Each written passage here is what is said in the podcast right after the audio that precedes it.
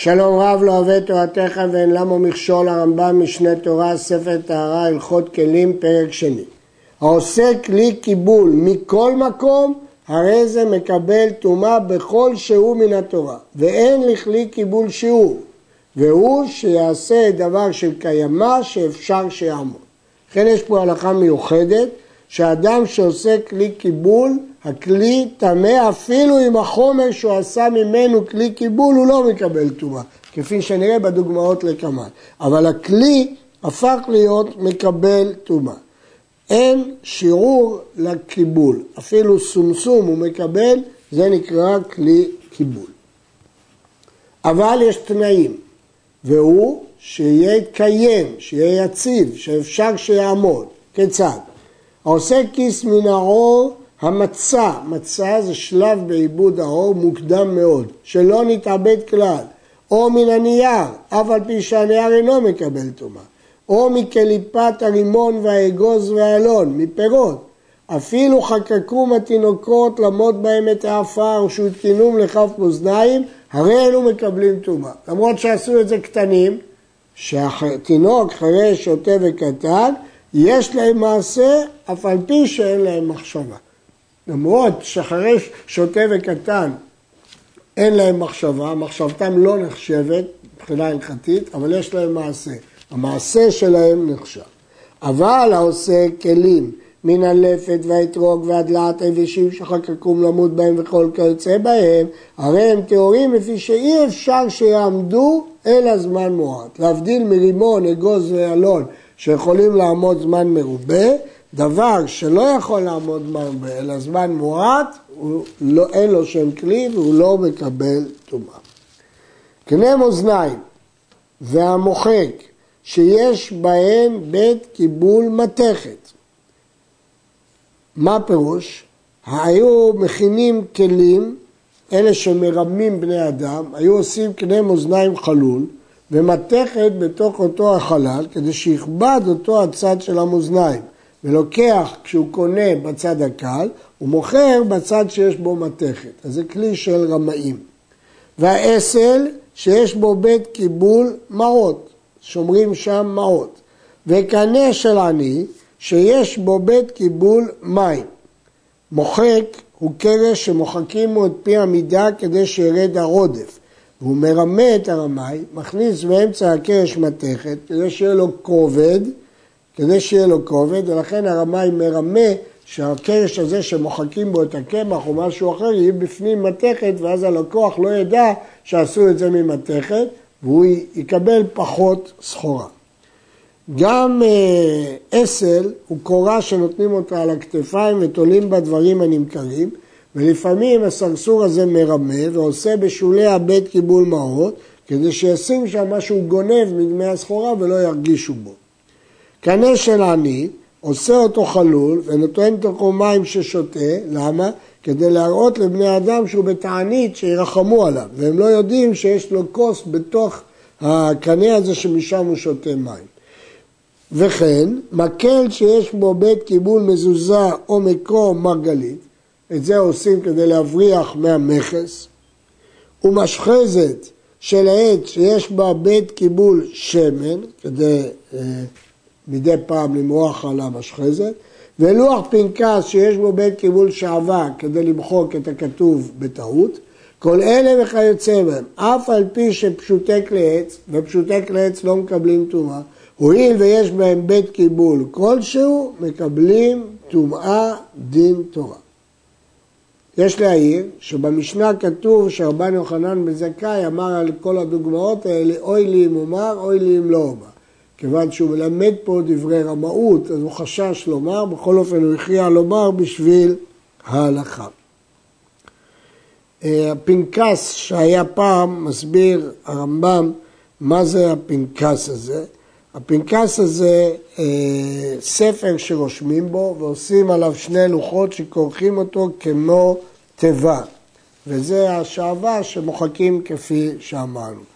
המשחזת שאמרנו, אין הכוונה משחזת של מתכת, כי כלי מתכת מקבלת טומאה אפילו בפשוטיהם, לא צריך מקבליהם, אלא הכוונה למשחזת של אבן, אה, סליחה, ולא למשחזת של אבן, כי אבנים בכלל לא מקבלות טומאה.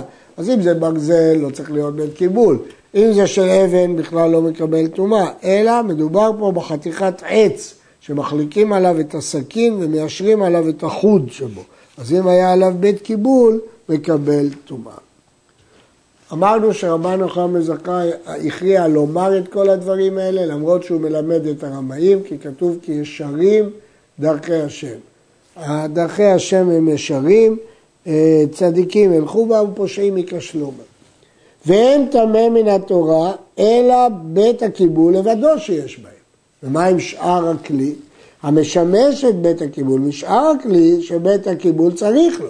כל החלק בכלי שהוא צריך לשמש את בית הקיבול. אבל היתר על הצורך משאר הכלי מהפשוט, טהור מן התורה וטמא מדבריהם כמו שבהרנו. כי מהתורה זה לא חלק מהבית קיבול ולכן הוא טהור. אבל מדבריהם סוף סוף הוא מחובר לבית קיבול ולכן הוא טמא.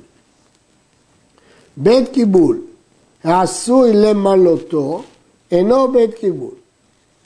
כיצד? בקעת של עץ שחוקקים בה בית קיבול ותוקעים בה סדן של ברזל. אם של נפח רימי אינה מקבלת טומאה. שאף על פי שיש לה בית קיבול, לא נעשה אלא למלותו, כדי להכניס בו את הסדן, וכן כל כיוצא בזה. ואם הייתה של צורפים, הרי זו מקבלת טומאה, מפני שהם מגביהים את הברזל בכל עת, ומקבצים את שפיית הזהב והכסף המתקבצת שם תחת הסדן, והרי נעשה לקבלה וכן כל כיוצא.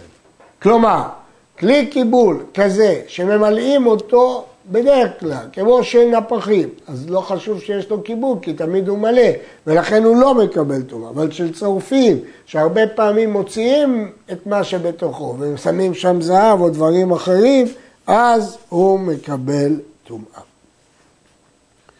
יש שמקשים אה, סתירה בין הרמב"ם כאן לרמב"ם במסכת סוכה, והתירוץ על הסתירה הזאת הוא שוב תלוי איזה כלי קיבול. אם זה כלי קיבול שתמיד מוציאים ממנו, הוא מקבל טומאה. אם זה שתמיד הוא מלא, לא מקבל טומאה.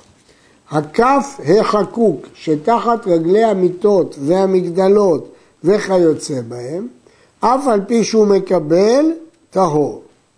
ואין בו משום כלי קיבול, לפי שאינו עשוי לקבלה, אלא לסמוך בו בלבד. תחת רגלי המיטות והמגדל, דהיינו ארון גדול, היו חוקקים כדי שהרגל תעמוד ולא תזוז ימינה ושמאלה. אבל זה לא כלי קיבול, זה לא בא לקבל את, ה, את הרגל הזאת, זה בא רק להחזיק אותה כדי שלא תתנדנד. אז לכן זה לא נקרא כלי קיבול.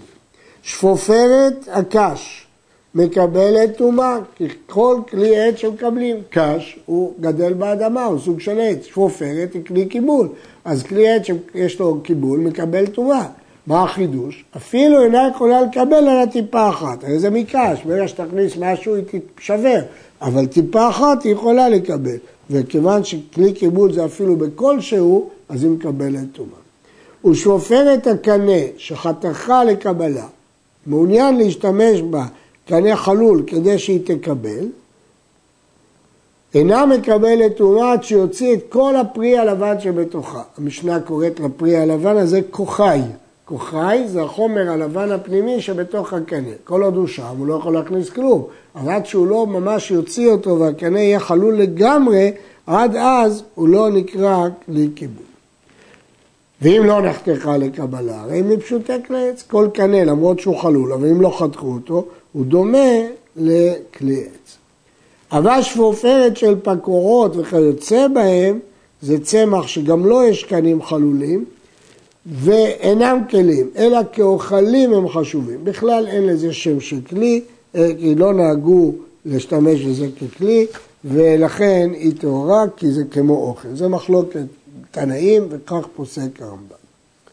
שפופרת שחתכה ונתן בה את המזוזה ואחר כך נתנה בכותל, הוא קבע אה, בכותל את המזוזה, אף על פי, אפילו נתנה שלא כדרך קבלתה, מקבלת טומאה. כי השופרת הזאת יש לה בית קיבול. כיוון שיש לה בית קיבול, אז היא מקבלת טומאה. קבעה בכותל, אם קבעה כדרך קבלתה טמאה, שלא כדרך קבלתה טהורה. נתן את השופרת בכותל, ואחר כך נתן בה את המזוזה, אם הייתה כדרך קבלתה, הרי זו מקבלת טומאה. שלא כדרך קבלתה טהורה. קבעה בכותל, אפילו כדרך קבלתה טהורה. כלומר, אם קודם שם בה את המזוזה ואחר כך הוא נתן בכותל, אז לא משנה דרך קבלתה או דרך לא קבלתה, היא מקבלת טומאה, כי הייתה קודם בית קיבול. אחרי שהוא קבע את זה בכותל, אז כאן רק אם זה דרך קבלתה. אבל אם קודם הוא נתן ששופרת בכותל, רק אחר כך נתן בה את המזוזה, אז רק בדרך קבלתה היא מקבלת טומאה. ואם הוא קבע את זה בכותל, אפילו דרך קבלתה היא לא מקבלת. ההלכה הזאת היא תוספתא. כלי שהורגים אותו מן הנסרים או מן השעם, כדי שינוח עליו את הבגדים, והמוגמר מלמטה כדי שיתבשמו, מין סורגים שעושים אותם כדי לשים מלמעלה בגדים ומלמטה בשמים, שהתבשמו. אם היה עשוי כחברת שאין לה קרקע, טהור. ואם היה בו בית קבלת כסות, הרי זה מקבל טומאה. מסביר הרמב"ם בפירוש המשנה. עושים מן הקנים כהן רשת, ויש לה דפנות גבוהים, וכן מן השעם, נותנים בו הבגדים, ומגמרים בקטורת על האש מתחתיו, ושמו קנקילין. אם היה בו מקום לקבל בגדים, הרי נעשה כלי קיבול. ואם ככוורת שהיא מפולשת משני הצדדים, אינו מקבל טומאה. במשנה תורה הוא כתב שאין לה שוליים, שם הוא כתב שאין לה צדדים, אבל העיקרון הוא שהיא לא מקבלת בגדים. סנדל של הבהמה, של מתכת, טמא, ושל שעם, טהור, שאין זה חשוב מכלי הקבלה. אם הסנדל הוא של מתכת, אז מתכת מטמא, בין אם יש בה קיבול, בין אם אין לה בית קיבול. אם זה של שעם, אז רק אם יש בית קיבול זה טמא. אבל כאן זה לא נקרא בית קיבול שהיא מכניסה את הרגל בתוכה. זה לא נקרא קבלה. ולכן, כיוון שזה לא נקרא קבלה, אז אה, טוב. בגמרא שאלו על סנדל של מתכת, למה הוא טמא? אחד אמר כדי שראוי לשתות בו מים במלחמה, אחד אמר לסוך בו שמן במלחמה, אחד אמר שבורח מהקרב רצים עליו, אבל הרמב"ם לא פירט, כי לא צריך בכלל להסביר למה זה כלי קבלה. כי היא מתכת, מטמאת בכל מקרה. אבל סנדל של שעם, הרגל של האדם לא נחשבת של קבלה, או של בהמה.